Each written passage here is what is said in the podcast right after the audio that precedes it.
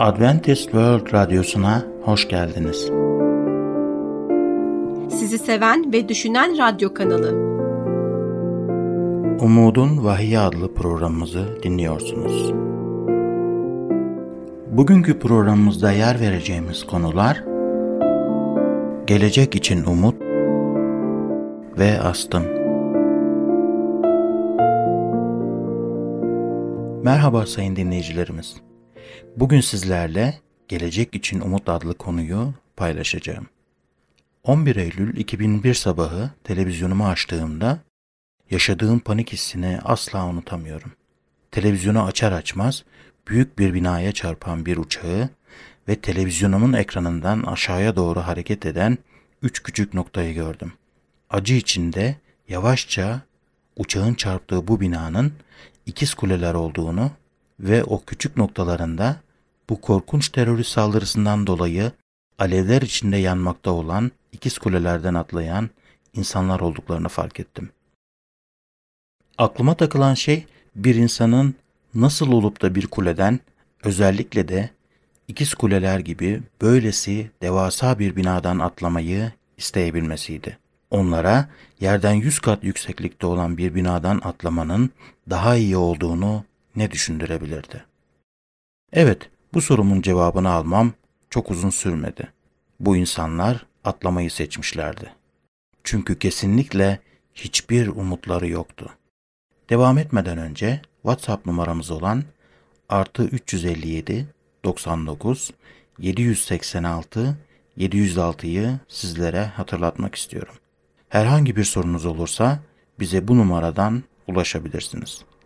Ne yazık ki hayat bugün pek çok kişi için böyledir. Asla bitmeyecek gibi görünen savaşlar yüzünden milyonlarca insan evlerinden uzaklaştırılmışlardır. Birçok insan ise bir sonraki öğünlerinin nereden geleceğini bilmeden yaşamlarını devam ettirip çökmüş bir toplumda yaşam mücadelesi vermeye çalışmaktadır. Aileler sürekli artan borçlarının altında ezilmektedir.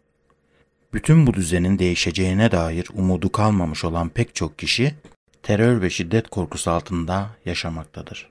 Gelecek bizlere ne getirecek? Terörist bombaları, kimyasal ya da biyolojik savaşlar, belki de doğal afetler dünyayı yok edecekler mi? Ya da daha iyiye dair bir umut var mı? Geleceği kesin olarak bilmek mümkün mü?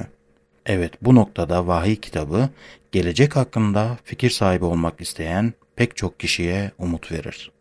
İsa bizlere bu konuda güvence vererek vahiy kitabının son bölümünde üç kez tez geliyorum der. Ve geldiğinde yeni bir gökle yeni bir yeryüzü, onların gözlerinden bütün yaşları silecek. Artık ölüm olmayacak. Artık ne yaz ne ağlayış ne de ıstırap olacak. Çünkü önceki düzen ortadan kalktı. Tahta oturan işte her şeyi yeniliyorum dedi. Sonra yaz diye ekledi. Çünkü bu sözler güvenilir ve gerçektir. Vahiy 21. bölüm 1, 4 ve 5. ayetler. Bu sözler gerçekten güvenilir midir? İsa gerçekten gelecek mi? Gerçekten yeni bir gökyüzü ve yer yapılabilir mi? Ya da bunlar sadece safsata ve boş sözler miydi?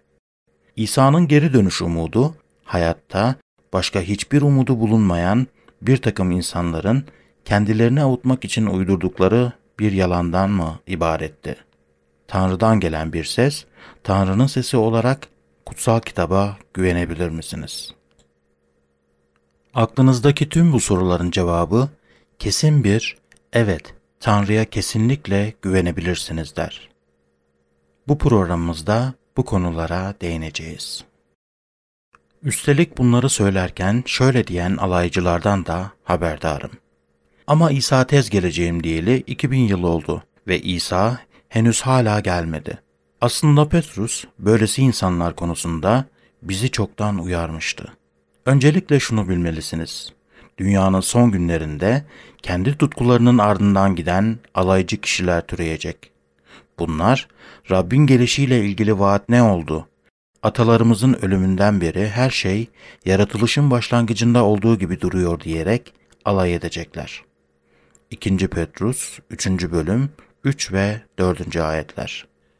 Çoğu zaman insanlar farkında olmadan Mesih'in dönüşü hakkında spekülasyonlar yaparak alay edenlerin ekmeğine yağ sürüyorlar. Örneğin Weekly World News isimli hicivleriyle ünlü bir gazete 20 Temmuz 1999'da şöyle bir kapak yayınladı.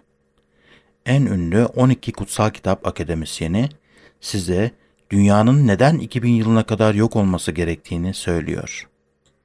Haydi şimdi Budist bir rahibin dediklerine bakalım. Bu kişi dünyanın 2000'in sonlarına doğru yok olacağını ve buna hazırlık olarak neler yapılması gerektiğini anlattığı bir liste hazırlayarak şöyle dedi. İsa Mesih'i kurtarıcınız olarak kabul edin. İsa gerçekten de Tanrı olmasa da kendinizi garantiye almaktan zarar gelmez. Çok açık ki dünya 2000'in sonlarına doğru sona ermedi. Hepsi yanıldı. Fakat neden yanıldılar? 12 adet akademisyen nasıl böyle bir hata yaptı? İşte birazdan size hepsinin yaptığı çok ciddi iki hatayı göstereceğiz. İlk olarak İsa kendisi şöyle dedi. O günü ve saati ne gökteki melekler ne de oğul bilir. Babadan başka hiç kimse bilmez. Matta 24. bölüm 36. ayet. Eğer herhangi birisi dünyanın sonu için bir tarih belirlemeye çalışırsa, onların sahte peygamberler olduklarını buradan anlayabilirsiniz. İkinci hata ise bu 12 kutsal kitap akademisyeni kutsal yazılardan peygamberlik sözlerini yorumlama ilkelerini almaya çalışırlarken hata yapıyorlardı. Haydi ilk olarak vahiy kitabı ve onun içindeki peygamberlik sözlerini anlamak için dört anahtar nedir? Bunlara bakalım. İlk anahtarı vahiy kitabının en başındaki ilk kelimelerden bulabiliriz. Vahiy kitabı şu kelimelerle başlar. İsa Mesih'in vahyidir. Vahiy 1. bölüm 1. ayet. Bunun anlamı şudur. Vahiy kitabının herhangi bir yorumu İsa Mesih odaklı olmalıdır ve ona işaret etmelidir. Vahiy kitabı Mesih odaklıdır ve İsa bu kitabın baş kahramanıdır. Bu baş kahraman bir canavar ve bir başka kişi değildir. İkinci anahtarı da ilk ayette bulabiliriz. İsa Mesih'in vahyidir. Tanrı yakın zamanda olması gereken olayları kullarına göstermesi için ona bu vahiyi verdi. O da gönderdiği meleği aracılığıyla bunu kulu Yuhanna'ya bildirdi. Yuhanna, Tanrı'nın sözüne ve İsa Mesih'in tanıklığına, gördüğü her şeye tanıklık etmektedir.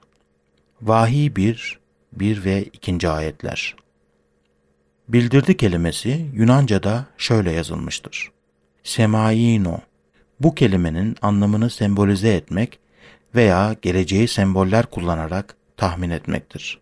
Bunun anlamı ise vahiy kitabını anlayabilmek için içindeki kodları kırıp kitabın içindeki sembollerin anlamını yorumlamamız gerektiğidir.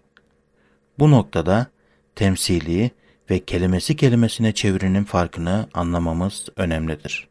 Örneğin ardından gökte başka bir belirti göründü. Yedi başlı, on boynuzlu, kızıl renkli büyük bir ejderhaydı bu. Yedi başında yedi taç vardı. Vahiy 12. bölüm 3. ayet. Bu ayetin kelimesi kelimesine çevirisi bir gün gökyüzünde dolaşan devasa kırmızı bir ejderha göreceğiniz anlamına gelebilirdi. Çünkü bu bölümün 9. ayetini okuduğumuzda büyük ejderha, iblis ya da şeytan denen bütün dünyayı saptıran o eski yılan. Anlıyoruz ki ejderha aslında şeytan için kullanılan sembollerden biriydi. Vahiy kitabının peygamberlik sözlerini çalışırken kelimesi kelimesine çevrilmesi gereken çok açık ayetlerin haricinde bunların sembolik olduklarını akıldan çıkarmamak önemlidir. Üçüncü anahtar ise kutsal yazıları kutsal yazılarla karşılaştırarak kutsal kitabın kendi kendini tercüme etmesine izin vermektir. Bunu yukarıdaki ejderhayı tercüme ediş şeklimizden de hatırlayabilirsiniz. Aynı sembolü kullanan diğer kısımları da inceleyerek sembolün anlamına dair bir ipucu bulmaya çalışabilirsiniz. Örneğin yukarıdaki örneğimizde aynı bölümdeki 9. ayet sembolün anlamını kendi başına açıklayabilir. Son olarak dördüncü ve aynı zamanda en gözden kaçan anahtar ise yeni ahitin 600'den fazla eski ahite gönderme yaptığını ve onu alıntıladığını hatırlamaktır. Kutsal kitabı pek bilmeyenler için not düşelim ki, kutsal kitap 66 kitaptan oluşan bir derlemedir. Bunların 39'u İsa gelmeden önce yazılmıştır ve bu kısım eski ait olarak adlandırılır. Geri kalan 27'si ise İsa geldikten sonra yazılmıştır ve yeni ahit olarak adlandırılır. Vahiy kitabı eski ahitten 600'den fazla alıntıda ve atıfta bulunduğundan dolayı vahiy kitabını anlayabilmek için mutlaka eski ayete dair bir fikrimizin olması gerekmektedir. Vahiy kitabının derinliklerine indikçe beş adet anahtar keşfedeceğiz. Ancak şimdilik başlamak için bu kadarı yeterli. Diğer bölümde bu dört anahtarı vahiy kitabındaki bir peygamberlik sözünü yorumlamak için kullanacağız. Ve de eski ahitteki Daniel kısmını kullanarak kutsal kitabın Tanrı'nın sözü olduğundan nasıl tam olarak emin olabileceğimizi ve de İsa'nın gerçekten tekrar geleceğini keşfedeceğiz. Bu vahiy kitabında bizleri bekleyen muhteşem bir umuttur. Bunlara tanıklık eden evet tez geliyorum diyor. Amin. Gel ya Rabbi İsa. Vahiy 22. bölüm 20. ayet. Devam etmeden önce size belki bu konuda sorularınız olur diye WhatsApp numaramızı hatırlatmak istiyorum. Artı 357 99 786 706 Bugün birçok insan Babil'in yıkımıyla sonuçlanan son savaş olan Armagedon'u sabırsızlıkla bekliyor. Vahiy 16. bölüm 19. ayet ve 18. bölüm. Eski ahit zamanlarında Babil tam anlamıyla gerçek ve fiili olarak bulunan bir şehirdi. Aynı zamanda Yaruşalem'in yani Tanrı'nın halkının daimi düşmanıydı. Ancak Vahiy 18.24'de okuduğumuzda peygamberlerin, kutsalların ve yeryüzünde boğazlanan herkesin kanı sende bulundu kısmında kolayca görebiliriz ki Babil gerçek bir şehir olan Babil anlamının çok daha fazlasını taşıyor. Küresel bir anlam ifade ediyor. Daha sonra bunlardan çok daha fazlasını göreceğiz. Fakat şimdilik Babil'in düşüşüyle ilgili bu peygamberlik sözünde vahiyi anlamak için dört anahtarı inceleyip uygulamaya koyalım. Kutsal kitaptaki vahiy bölümünün peygamberlik sözlerini anlamak için keşfettiğimiz dört anahtarı hatırlarsınız.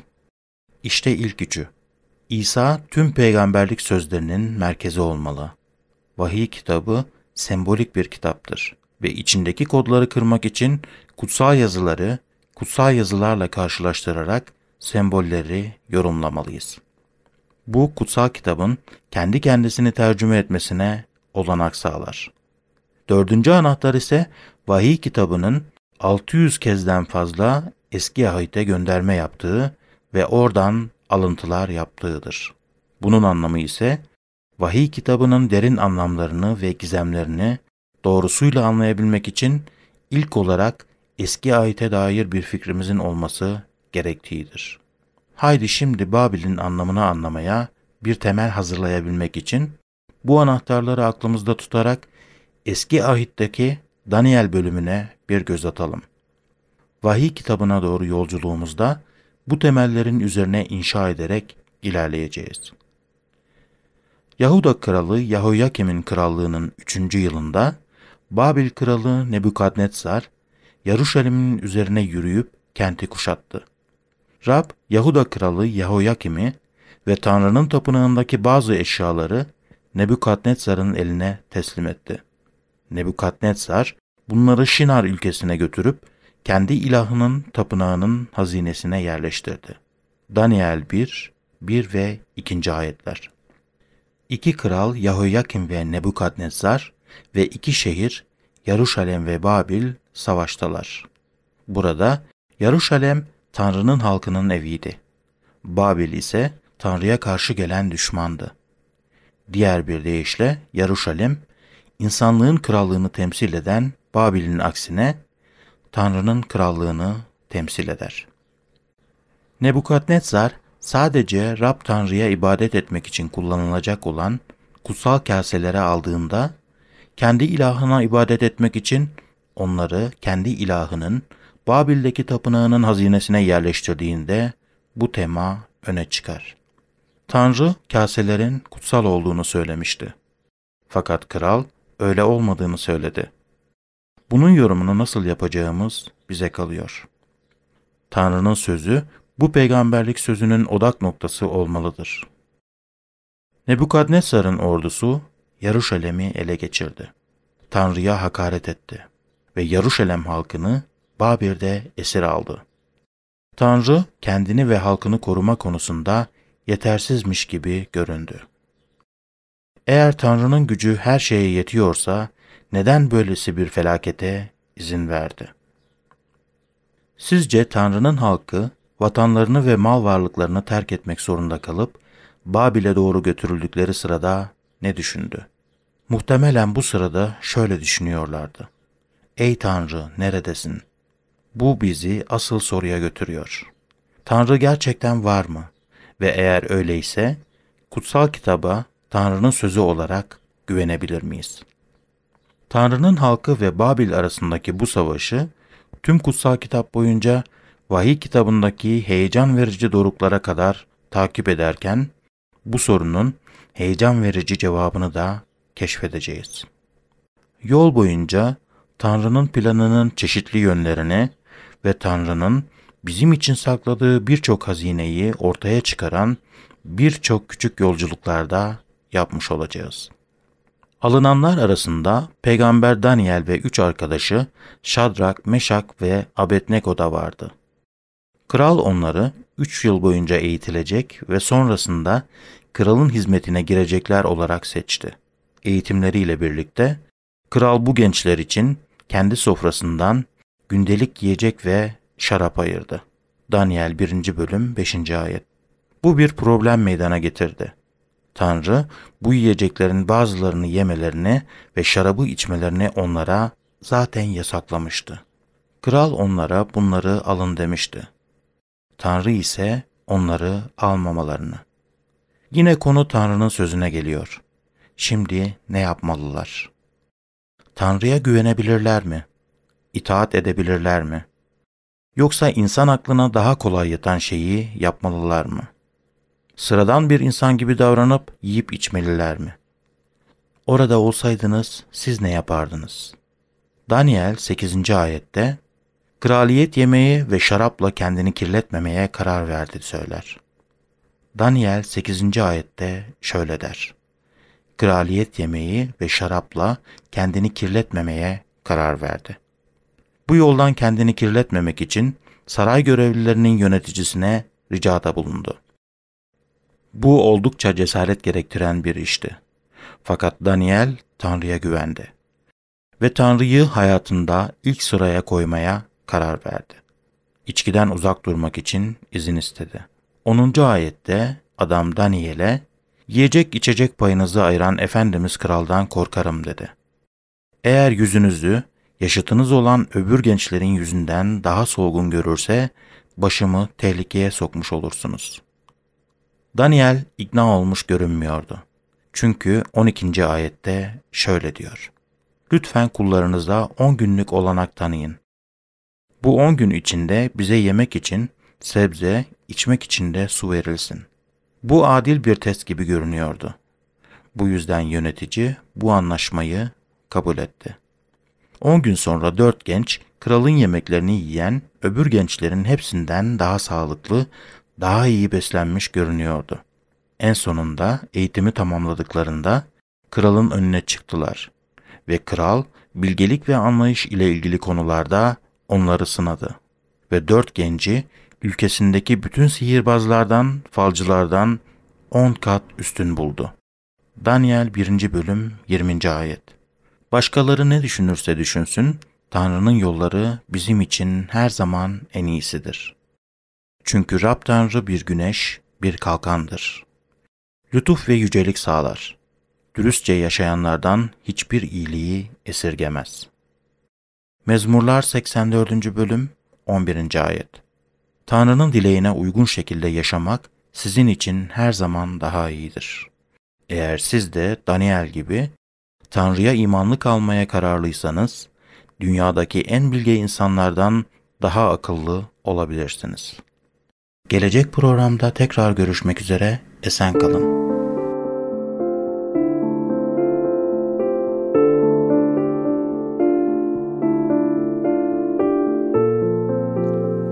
Merhaba değerli dinleyicilerimiz. Programımıza hoş geldiniz. Bugünkü konumuz bir bakışta astım. Evet değerli dinleyicilerimiz, astım birçok yaştan ve ırktan milyonlarca insan için büyük bir sorundur. Astım, hava yollarının reaktif daralmasından meydana gelir. Nefessiz kalma ve panik gibi hislere neden olur. Astım kontrolü çabuk rahatlama ve uzun dönemli tedavi olarak ikiye ayrılır. Astım tedavi edilmez ancak uygun ilaçlarla kontrol altında tutulabilir. Evlerdeki tozlar, böcek, proteini içerirler. Bu yüzden tütün dumanı ve kimyasal dumanlar gibi önemli alerjenlerden kaçınıldığı şekilde tozlardan da kaçınılması gerekir. Devam etmeden önce herhangi bir sorunuz olursa diye WhatsApp numaramız olan artı 357 99 786 706'yı sizlere hatırlatmak istedim. Evet, Dünya Sağlık Örgütü'ne göre astım dünya çapında 100 ila 150 milyon insanı etkileyen önemli bir sağlık problemidir. Bir diğer kaynaklar ise dünya çapında 300 milyon kişinin astım rahatsızlığına sahip olduğunu tahmin ediyoruz ve astımdan ölenlerin sayısı yılda 180 bini aşmaktadır. Gelişmiş ülkelerdeki astım yaygın bir durumdur. Amerikalıların yaklaşık %7'si veya diğer bir deyişle yaklaşık 21 milyonu astım hastasıdır. Astım hastalarının sayısı 1980'lerin başından bu yana %60'ın üzerinde artmıştır. Japonya'da yaklaşık 3 milyon astım hastası vardır.